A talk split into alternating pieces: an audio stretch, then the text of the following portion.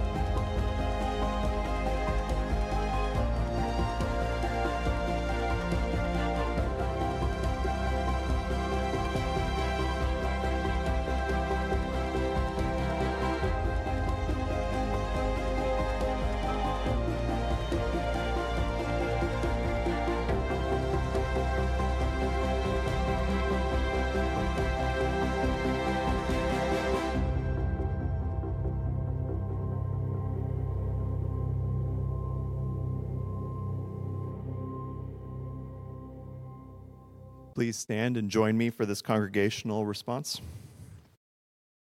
Each of these Advent candles represents a different part of the Christmas story, preparing our hearts for the coming of Jesus the Messiah. By lighting this final Christ candle, we proclaim not only that Jesus is God's Son, but Jesus is also humanity's Savior.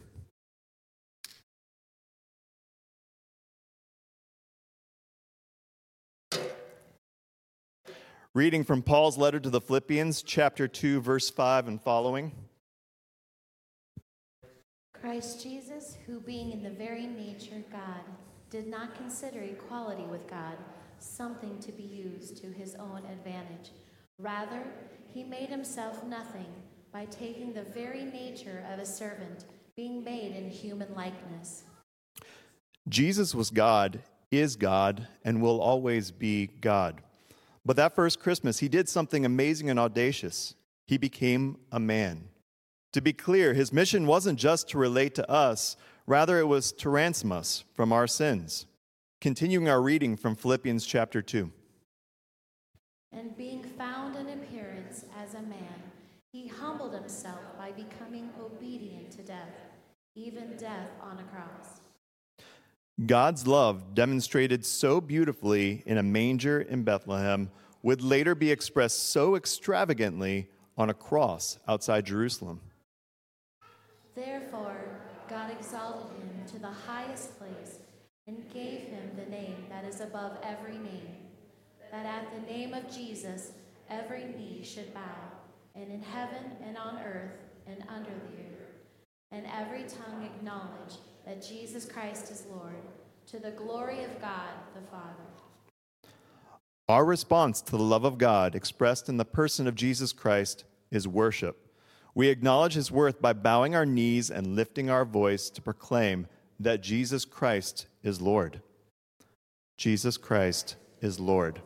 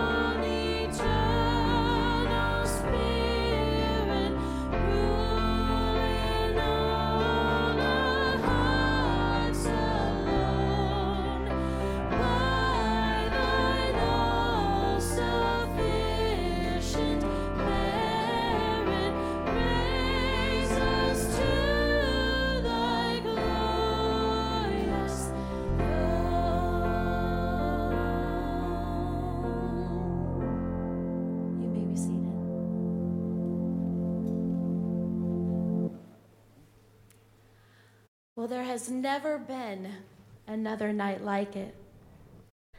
Angel voices echoed across the hillsides near Bethlehem.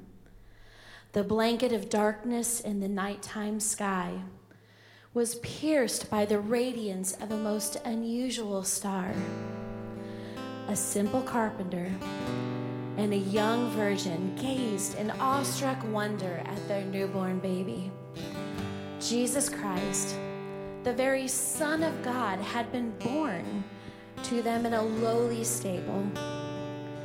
All who gathered around the manger bowed before the infant king and worshiped him.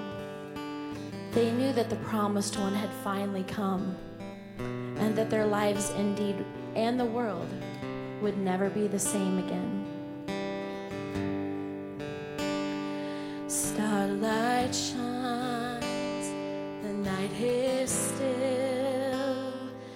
Shepherds watching from a hill.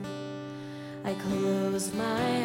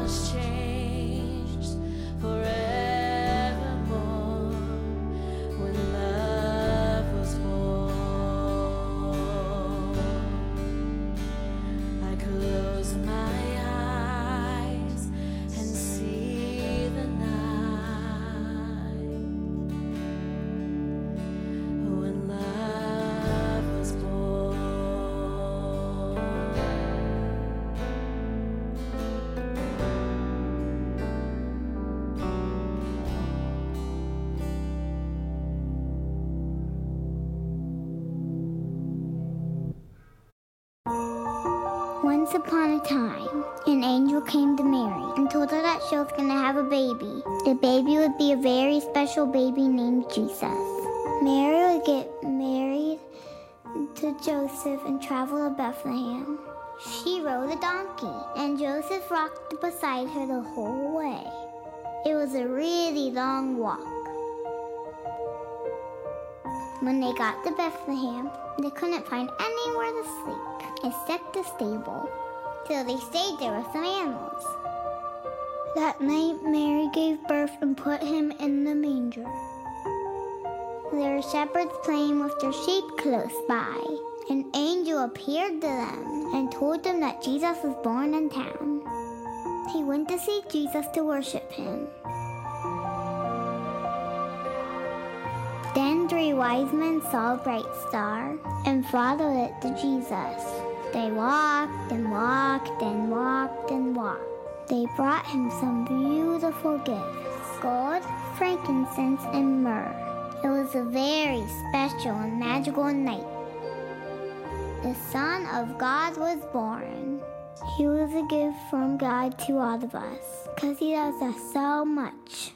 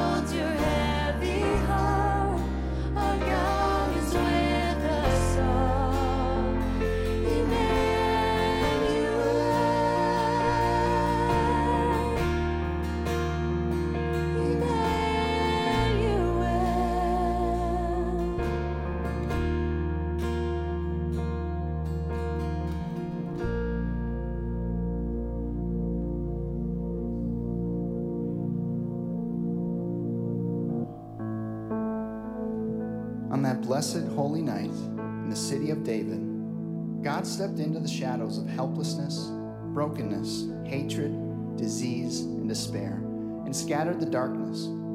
Jesus, the light of the world, had come to set his people free, and the bitter cries of desperate people gave way to shouts of never ending joy.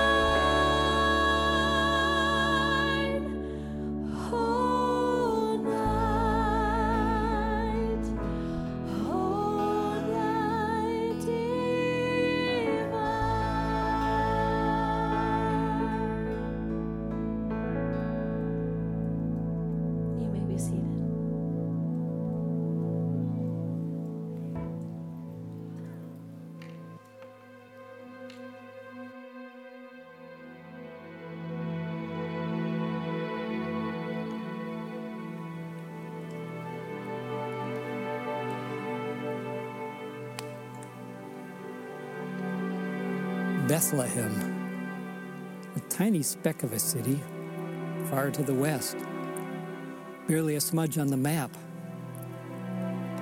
hardly a choice for the birthplace of a king.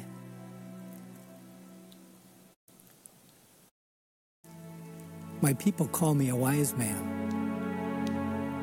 While other men engage in crafts and trades, I spend my waking and working hours with my head in the clouds. You see, I've given my life to the study of the stars and the times. I pore over charts and ancient texts, sifting the truth from the lie, the history from the myth, the light from the darkness. That make me wise? I rather doubt it. Knowledge of the stars barely makes one even interesting nowadays. But I don't mind. The stars are the only friends I need. Spent the better part of my life cataloging these pinpoints of light in the evening sky. I know them like a father knows his son. There, the warrior. And there, the great bear. And that one? You see that star in the western sky? Brighter than all the rest? That one has no name, at least not yet. That star is new. It caused quite a stir among the others some weeks ago when it first appeared. I mean, what did it mean? Where did it come from? We studied the ancient texts, searching the prophecies of old, until at last we found it hidden deep in the writings of the Hebrew people. But you, O Bethlehem Ephrathah, who are too little to be among the clans of Judah, from you will come from me one who is to be the ruler in Israel, whose coming forth is from of old, from ancient days. Well, my colleagues couldn't leave quickly enough. They loaded their camels and horses with supplies and gifts for this king and left the very next night, following the star. As for me, told them I was too busy with my studies, too old to go chasing starlight and prophecies. That was a lie. Truth is, truth is, I was too afraid. Spent my whole life reading about the truth. Not certain I wish to meet it face to face. The gods I know live in dusty books or in faraway palaces in the, in the heavens. But to think of a God we can touch with our hands, see with our eyes. What am I to think of such a God? What might he think of me?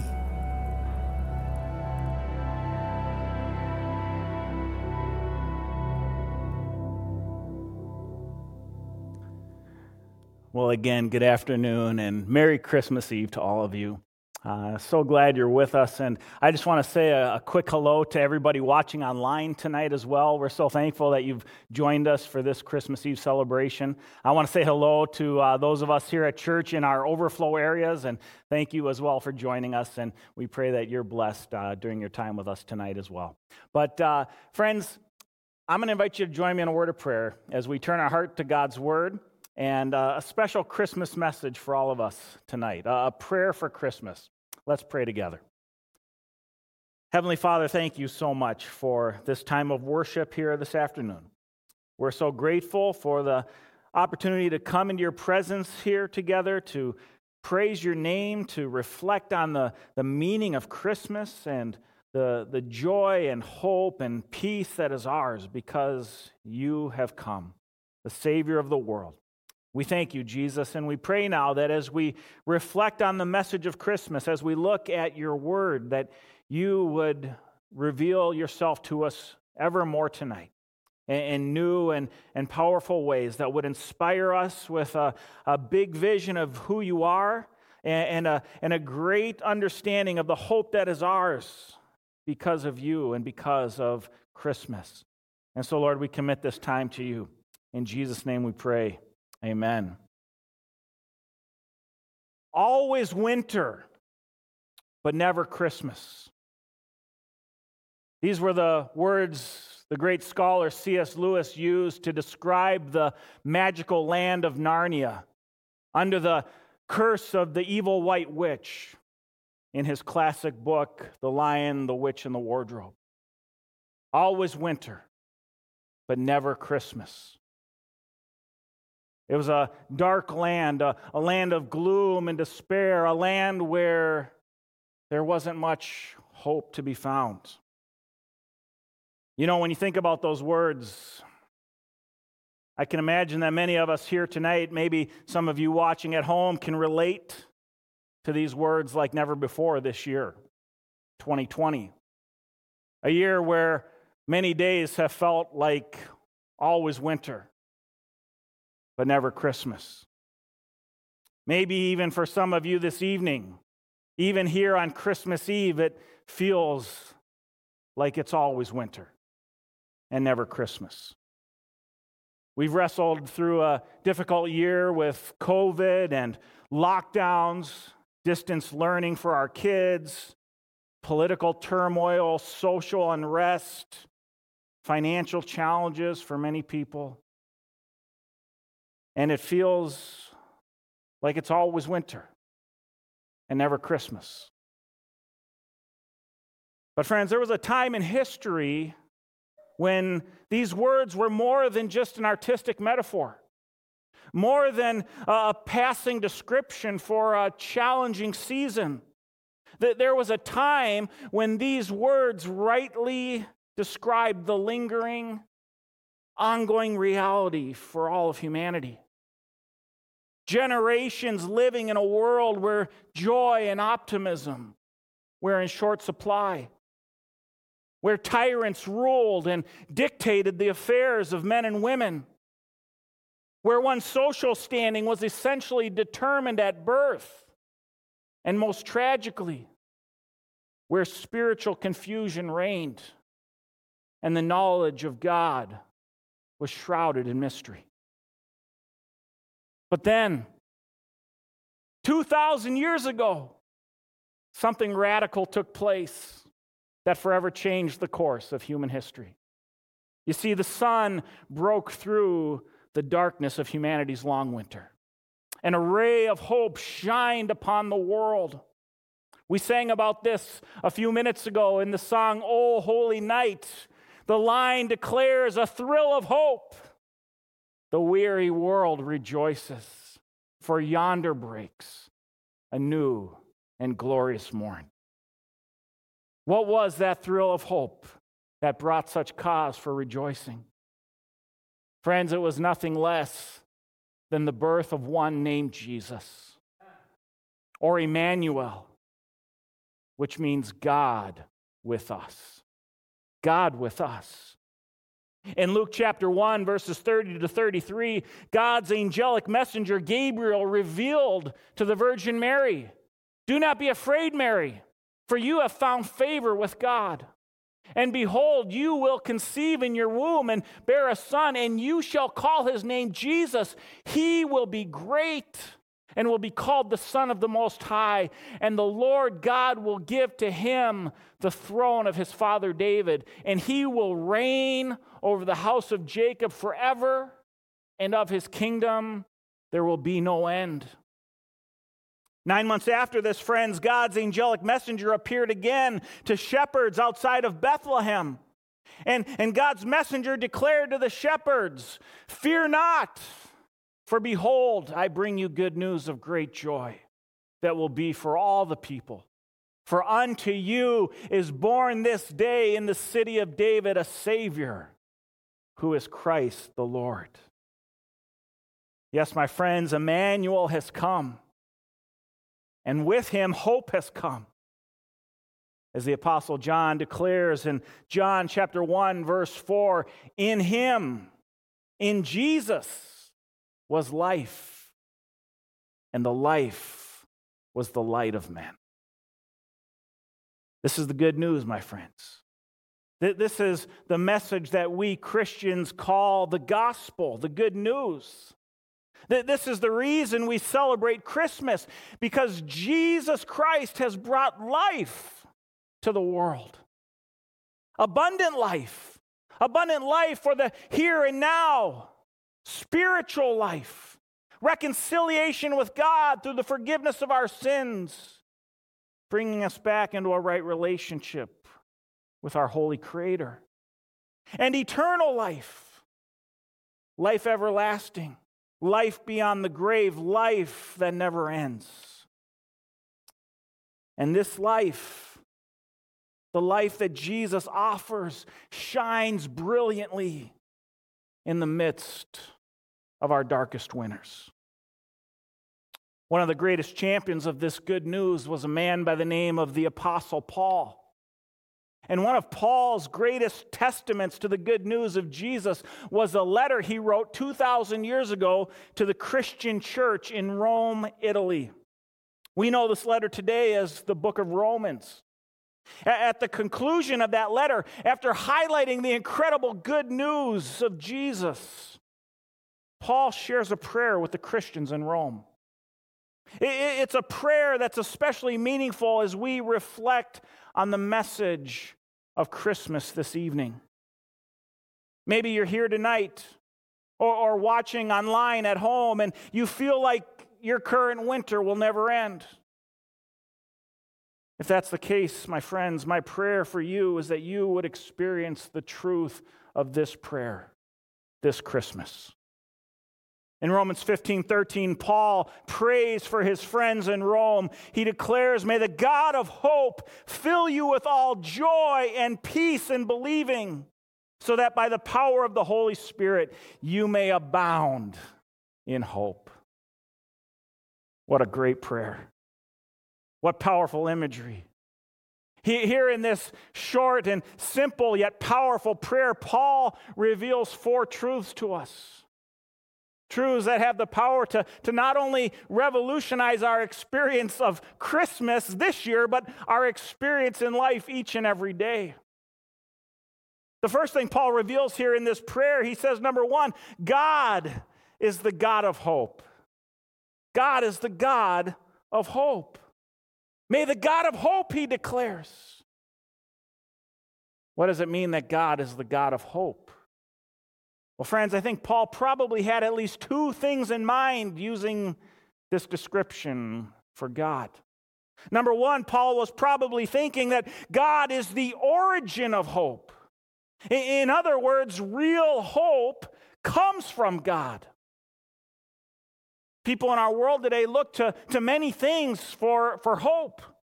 They, they look to finances and, and money. They look to, to politics. They, they look to the hope of a new year. They look to the hope of good health. But, but Paul tells us that the origin of hope, the origin or, or, or the place where we find real hope is God. And so, secondly, Paul had in mind not only that God is the origin of hope, but, but God is also the object of our hope. In other words, friends, real hope comes from looking to God. He is the origin of, or source of hope, but He is the object of our hope, the one we look upon to discover hope in our lives. I love the way the author of Hebrews describes the, the hope that is ours in, in the knowledge of who God is.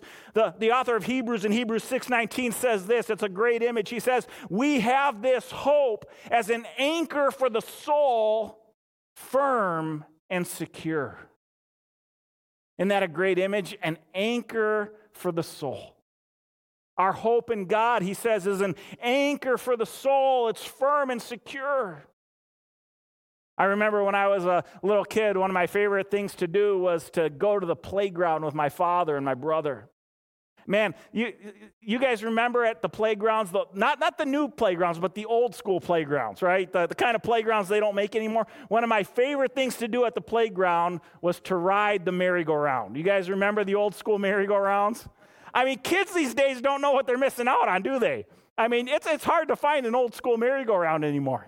But I remember my brother and I, we would hang on those bars of that merry-go-round. And my dad would start whipping us around, you know, and that, that wheel would start spinning faster and faster and faster. And we'd be like, Dad, go faster. And he'd be spinning it, and we'd be hanging on for dear life. We'd be like, not that fast. But, friends, what, what takes place when you sit on the merry-go-round, right? The faster that wheel spins, the, the centrifugal forces begin to pull you away and, and want to throw you off of that merry-go-round.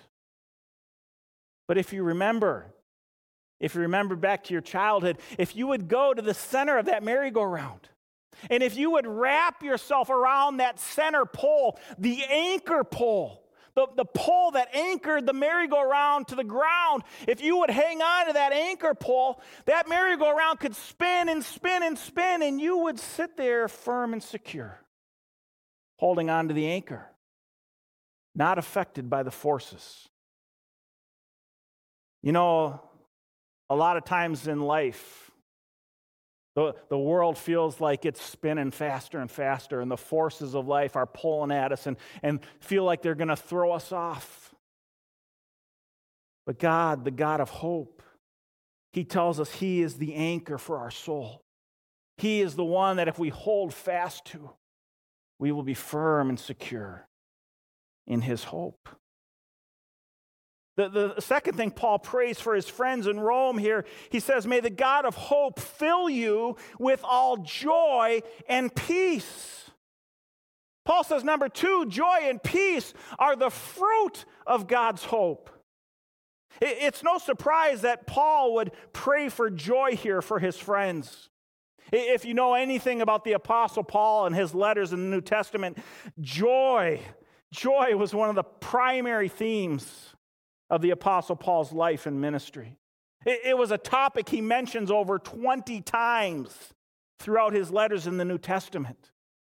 You see, Paul was a man who knew the secret to true joy. Paul was a man abounding in joy. And, and, and understand, friends, when we talk about joy as Christians, for, for the Christian, joy is something very different from just happiness right? Uh, a lot of people in our world pursue happiness, but, but that's not what Paul's talking about. That's not what he's praying for. When, when Paul talks about joy, he's talking about something far more than happiness. Because, friends, happiness is always dependent upon our circumstances. Happiness is, is based on our current reality, and, and our current circumstances are ever changing. And so we're happy one moment, but not the next. You're going to experience this tomorrow morning on Christmas. I guarantee it. Right? Some of you kids are going to rush to the Christmas tree in the morning and you're going to open your presents and you're going to get that toy you've been longing for for weeks or months and you're going to be so happy. But then you're going to look over at your dad and, and your dad's realizing, I got to put that thing together, and your dad's not going to be too happy. You see, happiness is always based on our circumstances. But what Paul is praying for is joy. Joy, which is a deep sense of satisfaction and contentment that is rooted in God Himself, that is discovered as we walk in a relationship with Him. And this is why, in another of Paul's letters in Philippians chapter 4, verse 4, he says, Rejoice in the Lord always. Again, I will say, rejoice. And why does Paul tell us to rejoice? Friends, the word rejoice literally means to return to the source of your joy. To return to the source of your joy. Paul understood that the true source of joy in this life is our Father, our Creator God, walking in a relationship with Him. And so Paul says, Rejoice in the Lord. Return to the source of your joy. And then Paul goes on and he prays for peace.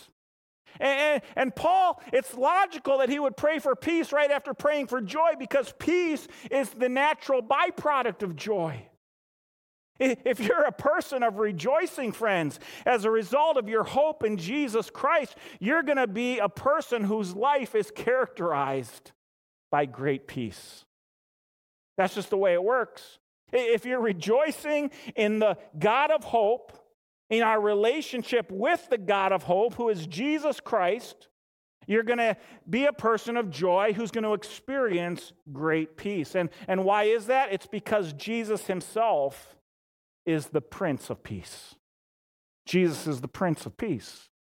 The prophet Isaiah, 700 years before the birth of Christ, speaking on, on behalf of God, declares, For us, unto us, a child is born, to us, a son is given. And the government shall be upon his shoulder, and his name shall be called Wonderful Counselor, Mighty God, Everlasting Father, Prince of Peace. Jesus is the Prince of Peace. He gives us his peace. And friends, it's not just any kind of peace that Jesus gives us. Jesus gives us a supernatural peace. In Philippians 4 6 through 7, Paul goes on and he says that he gives us a peace which surpasses all understanding. In other words, it's a peace that can't be found here in this natural world. It's a peace that, that nothing in this world offers. It's a supernatural peace, a peace that surpasses all understanding. This is the peace that, that God offers to each and every one of us. God of hope, who gives us joy, who gives us peace. And you might be thinking to yourself, how can I make these realities mine this Christmas? How, how can I experience these realities for myself this Christmas? Well, Paul goes on in this prayer and he tells us number three, we experience these realities through belief. It's very simple. May the God of hope fill you with all joy and peace in believing. In believing. It's been very interesting over my career as a Christian minister. I've had many opportunities to talk to non Christians, people who haven't put their trust in Jesus Christ, and, and maybe they're skeptics, maybe they just don't care. But, but it's very interesting to me. One of the things I've often heard from people who don't believe in Jesus, they'll say things like, You know what the problem is with you Christians? You guys ever heard that one before? They'll, they'll say something like, The problem with you Christians is you just have faith. Have you ever heard that one? You just have faith. You know, that, that's an interesting critique of Christianity because, as I often tell people, faith isn't the issue. Every single one of us has faith. Every person in the world has faith. Even atheists have faith. The atheist has faith that there is no God. But we all have faith and we all exercise faith each and every day. In fact, those of you here tonight, when you sat down in that chair a half hour ago, you had faith that that chair would hold you up and support your weight. I was looking around. I didn't notice any of you looking under your chair, you know, and examining it to make sure it was sturdy. You sat down by faith. See, friends, the real question isn't whether or not we have faith. The real question tonight, the real question for this Christmas is simply this Is what you're putting your faith in a legitimate source of joy and peace? We all put our faith in a whole variety of things. But is what you're putting your faith in delivering joy and peace? Are you putting your faith in, in finances? Are you experiencing joy and peace in that? Or in your job or career? Are you experiencing joy and peace there? Are, are, you, are you putting your faith in, in your family? You know, hoping for, you know, a, a strong and healthy marriage and great kids. And, you know, and you're thinking, man, you know, a lot of times my family brings me joy, but there's oftentimes not a lot of peace. And sometimes not even a lot of joy. And and that's not any flaw in my family, that's just the reality of living with a bunch of fellow sinners. See, we, we put our faith in a lot of things in this world looking for joy and peace, but the reality, friends, is the only thing that truly delivers joy and peace is a relationship with Jesus Christ. As the Apostle Paul tells us in Ephesians 2, verse 12, He says, apart from Jesus Christ, we are without hope and without God in the world. What a bleak description. To be without hope and without God in the world. That's a life that's always winter. A life that's always winter and never Christmas. But, friends, the good news, the, the good news tonight is when we trust in Jesus Christ as our Savior and Lord, we can know true hope. As the prophet tells us in the book of Lamentations, Lamentations 3 21 through 24, but this I call to mind, and therefore I have hope. The steadfast love of the Lord never ceases. His mercies never come to an end, they are new every morning. Great is your faithfulness. The Lord is my portion, says my soul. Therefore, I will hope in him. What a message, friend. Do you have this kind of hope? You know you can. You can. All you need to do is receive the gift that God offers you this Christmas. That's what Christmas is all about. God offering each and every one of us, offering the whole world a, a gift. The gift of new life, the, the gift of forgiveness of our sins, the gift of reconciliation with Him. And, and it all is found in the gift of His Son, Jesus Christ, our Savior, our Lord, the King of Kings, the one who, if we put our trust in, the one if whom we believe in. Will make us a new creation. What better gift could we receive this Christmas? Paul goes on, fourthly, here to pray and, and reveal that the outcome of all of this is a life abounding in hope. A life abounding in hope. Paul says, May the God of hope fill you with all joy and peace in believing so that by the power of the Holy Spirit you may abound, or in the Greek, that word can be translated overflow with hope. What an image. Who among us here wouldn't want to be a person whose life is overflowing and abounding in hope? You know, one of the most remarkable promises of the gospel, friends, is that when we put our trust in Jesus Christ, the God of hope actually comes and he takes up residence within us. That's what Paul talks about here when he talks about the Holy Spirit. It's the indwelling presence of God who lives within us. And the inevitable result, friends, of the God of hope living within you is a life abounding in hope. When the God of hope lives within you, you're going to be a person who naturally overflows with hope. What an image. Jesus, in his ministry in John chapter 4, he encountered a woman who was also looking for hope. She had sought out the things of this world looking for, looking for hope, and she was never satisfied. She was never fulfilled. And Jesus met her one day at a well. And, and, as they stood at the well, Jesus sharing this same promise, this same possibility for a life abounding in hope, he declares to this woman who had been searching for hope, he says, Everyone who drinks of this water will be thirsty again. But whoever drinks of the water that I will give him will never be thirsty again. The water that I will give him will become in him a spring of water welling up to eternal life abounding in hope, trusting in Jesus, experiencing the reality of life overflowing, welling up from within you, a life abounding in hope. What a beautiful image. My family has a cabin up in northern Wisconsin. Not far from our cabin, there's an artesian spring, a natural spring that we often go and visit, and we fill up our water jugs at this spring. The, the Wisconsin DNR has put a spigot on it. And this spring, it's incredible. It just flows and flows and flows. It never stops. 24 hours a day, seven days a week, 365 days a year. I measured it one time. It flows at a rate of 20 gallons a minute. It just flows and flows and flows all the time. That's what God promises those who trust in Jesus Amen. a life abounding or overflowing in hope.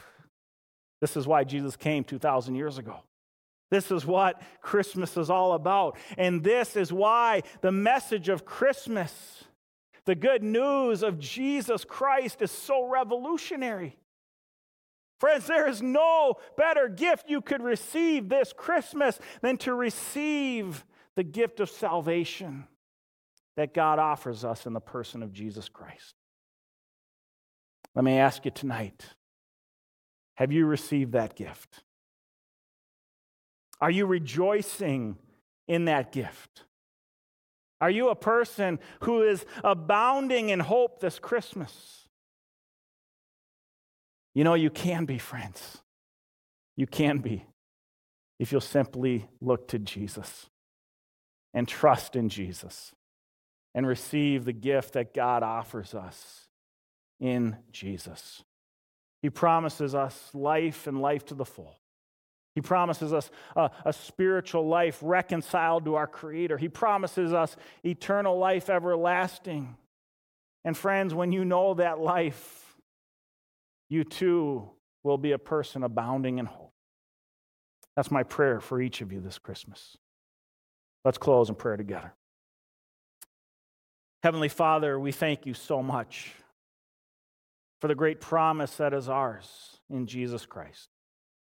We thank you for what you did that first Christmas 2,000 years ago when you looked upon this dark world, a, world that was always winter but never Christmas, a world that lacked hope, a world that was looking for, for life and, and it was shrouded in darkness and people were searching for the truth. And 2,000 years ago, that star of Bethlehem shined brightly upon the location of hope that had come into the world. When you sent your son Jesus to be our Savior and our Lord and our King, the one who, who promises us to forgive us of our sins and reconcile us to you, our Creator, when we simply trust by faith in the promises that are ours in Him. What a gift. Lord, we pray that none of us would miss out on this great gift.